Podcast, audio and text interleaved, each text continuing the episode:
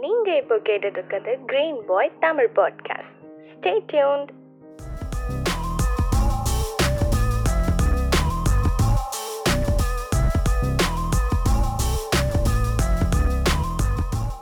லண்டனில் இருக்கக்கூடிய கேம்பிரிட்ஜ் யூனிவர்சிட்டிலேயே மிக முக்கியமான ஸ்ட்ரீட் கிங்ஸ் பேரடைஸ் ஸ்ட்ரீட் அங்கே வந்து லட்சக்கணக்கான மக்கள் கூடியிருக்காங்க.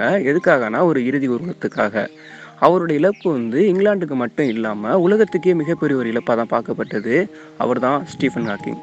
ஸ்டீஃபன் ஹாக்கிங்கோட சபப்பெட்டியை தாங்கின கருப்பு கலர் கார் அங்கே கூடியிருந்த லட்சக்கணக்கான மக்களை கிராஸ் பண்ணி போகுது அவர் அடக்கம் பண்ண போகிறதுக்காக அவர் எங்கே அடக்கம் பண்ணப்படுறாருன்னா மிகப்பெரிய சயின்டிஸ்டான நியூட்டனும் டார்வினும் எங்கே அடக்கம் பண்ணாங்களோ அங்கே தான் ஸ்டீஃபன் ஹாக்கிங்கும் அடக்கம் பண்ணப்படுறாரு. அவரோட லைஃப்பை பேஸ் பண்ணி ஒரு மூவியும் ரிலீஸ் ஆயிருக்கு a theory of everything second world war அப்போ லண்டன்லேருந்து நிறைய பேர் வெளியில் வர ஆரம்பிக்கிறாங்க. எதனாலனா அங்கே தாக்குதல் நடத்த அதிக வாய்ப்பு இருக்குங்கிறதுக்காக. அப்போது அங்கே இருக்க வீடோட ரேட்லாம் ரொம்பவே கம்மியாகுது. இதை யூஸ் பண்ணிக்கிட்டு ஸ்டீஃபன் ஹாக்கிங்கோட அப்பா அங்கே வீடு வாங்குறாரு. அங்கேயும் தான் ஸ்டீஃபன் ஹாக்கிங்கும் ஸ்கூல் போக ஆரம்பிக்கிறாரு. ஸ்கூலில் செம்மையாக படிக்கக்கூடிய பையன்லாம் ஒன்றும் கிடையாது. ரொம்ப சாதாரணமாக படிக்கக்கூடிய ஒரு பையன் தான் ஆனால் ஃப்ரெண்ட்ஸோட டிஸ்கஸ் பண்ணுறப்போ ஒரு டைம் ட்ராவலை பற்றியும் ஒரு பிளாக் ஹோலை பற்றியும் தான் அதிகமாக டிஸ்கஸ் பண்ணிகிட்டு இருக்காரு. இதனால் அவரோட ஃப்ரெண்ட்ஸ் எல்லாருமே அவரை நியூட்டன் தான் கூப்பிட ஆரம்பிச்சிருக்காங்க. ஸ்டீஃபன் ஹாக்கிங் ஒரு தேர்ட் இயர் படிக்கிறப்போ கேம்பிரிட்ஜ் யூனிவர்சிட்டியில் படிச்சுட்டு இருக்காரு அப்போ அவரோட உடம்பே அவரால் கண்ட்ரோல் பண்ண முடியலை. நடந்துகிட்டு இருக்கப்பவே தடுமாறி கீழே விழுகிற ஆரம்பிக்கிறாரு. இது திரும்ப திரும்ப நடந்துக்கிட்டே இருக்குது நமக்கு ஏதோ ஒரு ப்ராப்ளம் இருக்குன்னு மட்டும் அவருக்கு தெரிய வருது. உடனே ஹாஸ்பிட்டல் போயிட்டு டாக்டர்கிட்ட செக் பண்ணுறப்போ அவருக்கு இயக்க மரபணு நோய் இருக்குங்கிறது தெரிய வருது. இந்த நோய் இருக்கவங்க கொஞ்ச நாளையே பேசுகிற தன்மை இழந்துருவாங்க. அப்புறம் கொஞ்சம் கொஞ்சமாக உடம்புல இருக்கக்கூடிய ஒரு ஒரு உறுப்பாக செயலுக்க ஆரம்பித்து லாஸ்ட்டில் இறந்தும் போயிடுவாங்க இதை கேட்டோடனையும் ஸ்டீஃபன் ஹாக்கிங்க்கு மிகப்பெரிய அதிர்ச்சி ஒரு பெரிய கொஸ்டினும் முன்னாடி வருது. இதுக்கு அப்புறமும் நம்ம படிக்கணுமாங்கிற ஒரு கேள்வி வருது.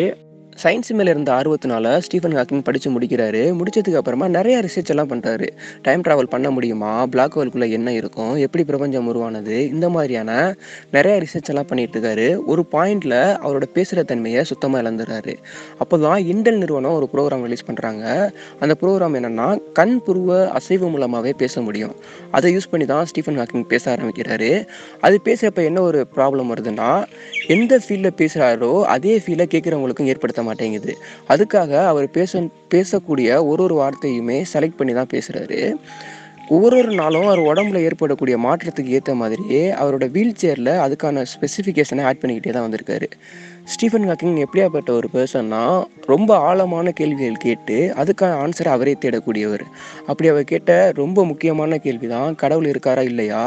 செயற்கை நுண்ணறிவு மனிதர்களை வந்து கண்ட்ரோல் பண்ணுற அளவுக்கு வந்துருமா? இந்த மாதிரியான நிறைய கேள்விகள் கேட்டு அதுக்கான ஆன்சரையும் அவரே சொல்லியிருக்காரு.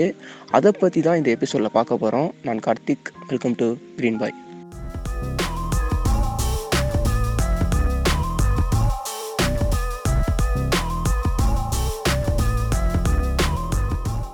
first நாம் இந்த ஏஐனா என்னென்னு பார்த்துருவோம். செயற்கை நுண்ணறிவு. இது வந்து யூடியூப்பில் ஒரு வீடியோ பார்த்துட்டு இருக்கப்போ அது ரிலேட்டடாக நிறையா வீடியோஸ் வரும். இந்த வீடியோ உங்களுக்கு பிடிக்குதுன்னா இந்த வீடியோவும் பாருங்கள் அப்படிங்கிற மாதிரி நிறையா வீடியோ ரெக்கமெண்ட் பண்ணும்ல அது எல்லாமே ஒரு ஏஐ மூலமாக தான் நடக்குது.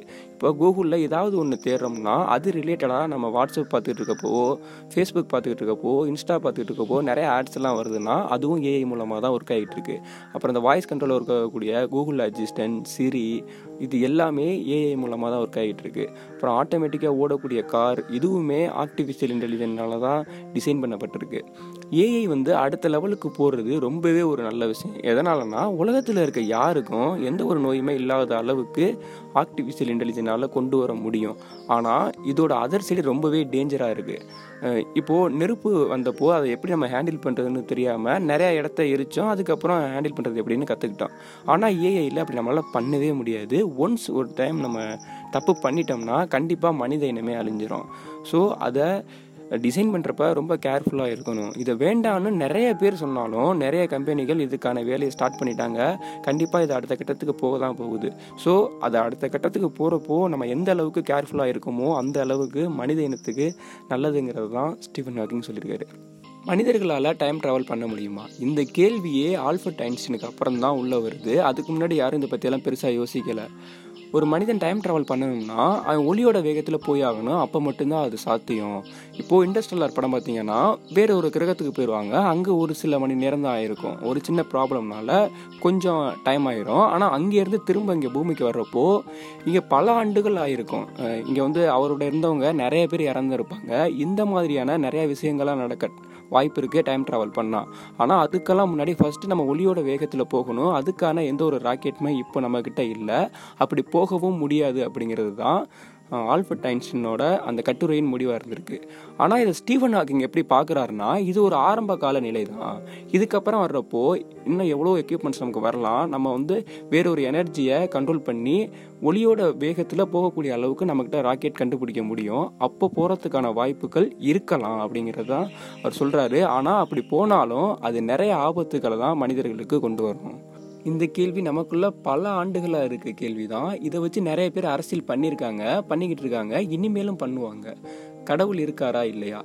இந்த கேள்விக்கு அவர் ஆன்சர் பண்ணுறப்போ இங்கிலாந்தில் இருக்கக்கூடிய நிறைய நியூஸ் பேப்பர்ஸ் இவருக்கு அகைன்ஸ்டாக நிறைய ஆர்டிக்கல் எழுதுகிறாங்க கடவுள் மறுப்பாளர்னு சொல்லிட்டு நிறைய எழுதுகிறப்போ அவர் என்ன சொல்கிறாருன்னா கடவுள் இருக்காரு இல்லை இதை ப்ரூவ் பண்ணுறது என்னோட ஒரு வேலை கிடையாது. பிரபஞ்சம் எப்படி உருவாகுதுன்னு அவர் சயின்டிஃபிக்காக பார்க்குறாரு பார்க்குறப்போ அவருக்கு ஒரு ஐடியா வருது. அதனால அவர் கடவுள் இல்லைங்கிறத அவர் சொல்கிறாரு கடவுள் இருக்காருங்கிறத நான் ஒத்துக்கிட்டேன்னா நான் சயின்டிஸ்டாகவே இருக்க தேவையில்லையே. அப்படிங்கிறது தான் அவரோட ஒரு பதிலாகவும் இருக்குது இது ரொம்பவும் நியாயமாகவும் இருக்குது லாஸ்ட்டாக அவர் என்ன சொல்கிறாருன்னா நான் இதை ப்ரூவ் பண்ணுறதுக்காக எந்த எந்த ஒரு முயற்சியும் பண்ணலை. என்னோட ஆராய்ச்சியின் முடிவில் இப்படி இருக்குங்கிறத அவர் சொல்கிறாரு உலகம் ரெண்டாயிரத்தி அழிஞ்சிரும் ரெண்டாயிரத்தி பன்னெண்டில் அழிஞ்சிரும். இந்த மாதிரியான நிறைய டாக்கெல்லாம் தாண்டி தான் பூமி இன்னமும் இருந்துகிட்டு இருக்கு. இன்னும் இது எவ்வளோ வருடம் இருக்குன்னா ஒரு ஆயிரம் வருடம் வேணால் இருக்கிறதுக்கான வாய்ப்பு இருக்குது அதுக்குள்ளே அழிஞ்சிருங்கிறது தான் ஸ்டீஃபன் ஹாக்கிங்கோட பார்வையாக இருக்குது ஆயிரம் வருடங்கிறது நமக்கு ரொம்ப அதிகமாக தெரியலாம். ஆனால் பூமியோட வாழ்நாளை பார்க்கையில் அது ரொம்பவே கம்மியான நேரம். எந்த அளவுக்கு கம்மினா ஒரு கன்சிமிட்டர் நேரம் தான் ஆயிரம் வருடங்கிறது. பூமி எதனால் அழியினா அணுவாயுதத்தினால அழியலாம். இல்லை கிளைமேட் சேஞ்ச் ஆகிட்டு இருக்குல்ல அதனால அழியலாம்.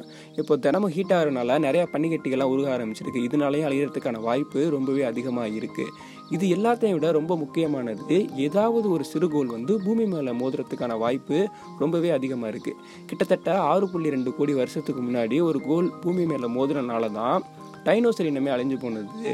அது திரும்ப நடக்கிறதுக்கான வாய்ப்பு ரொம்பவே அதிகமாக இருக்கனால எந்த அளவுக்கு முடியுமோ அந்த அளவுக்கு வேகமாக நம்ம பூமியிலேருந்து வேற ஒரு கிரகத்துக்கு போய் செட்டில் ஆகிறது தான் ரொம்பவே நல்லதுங்கிறது ஸ்டீஃபன் ஹாக்கிங்கோட ஒரு பார்வையாக இருந்திருக்கு.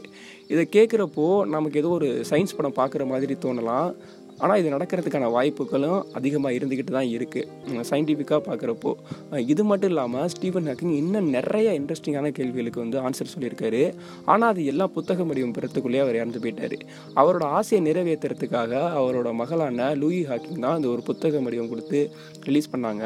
இப்போ இது அமேசானெல்லாம் அவைலபிளாக இருக்குது வருங்காலத்தில் எப்படி இருக்கும் அப்படிங்கிறத நீங்கள் ஒரு சயின்ஸ் ரீதியாக பார்க்கணுன்னா இந்த புக் வாங்கி படிக்கலாம்.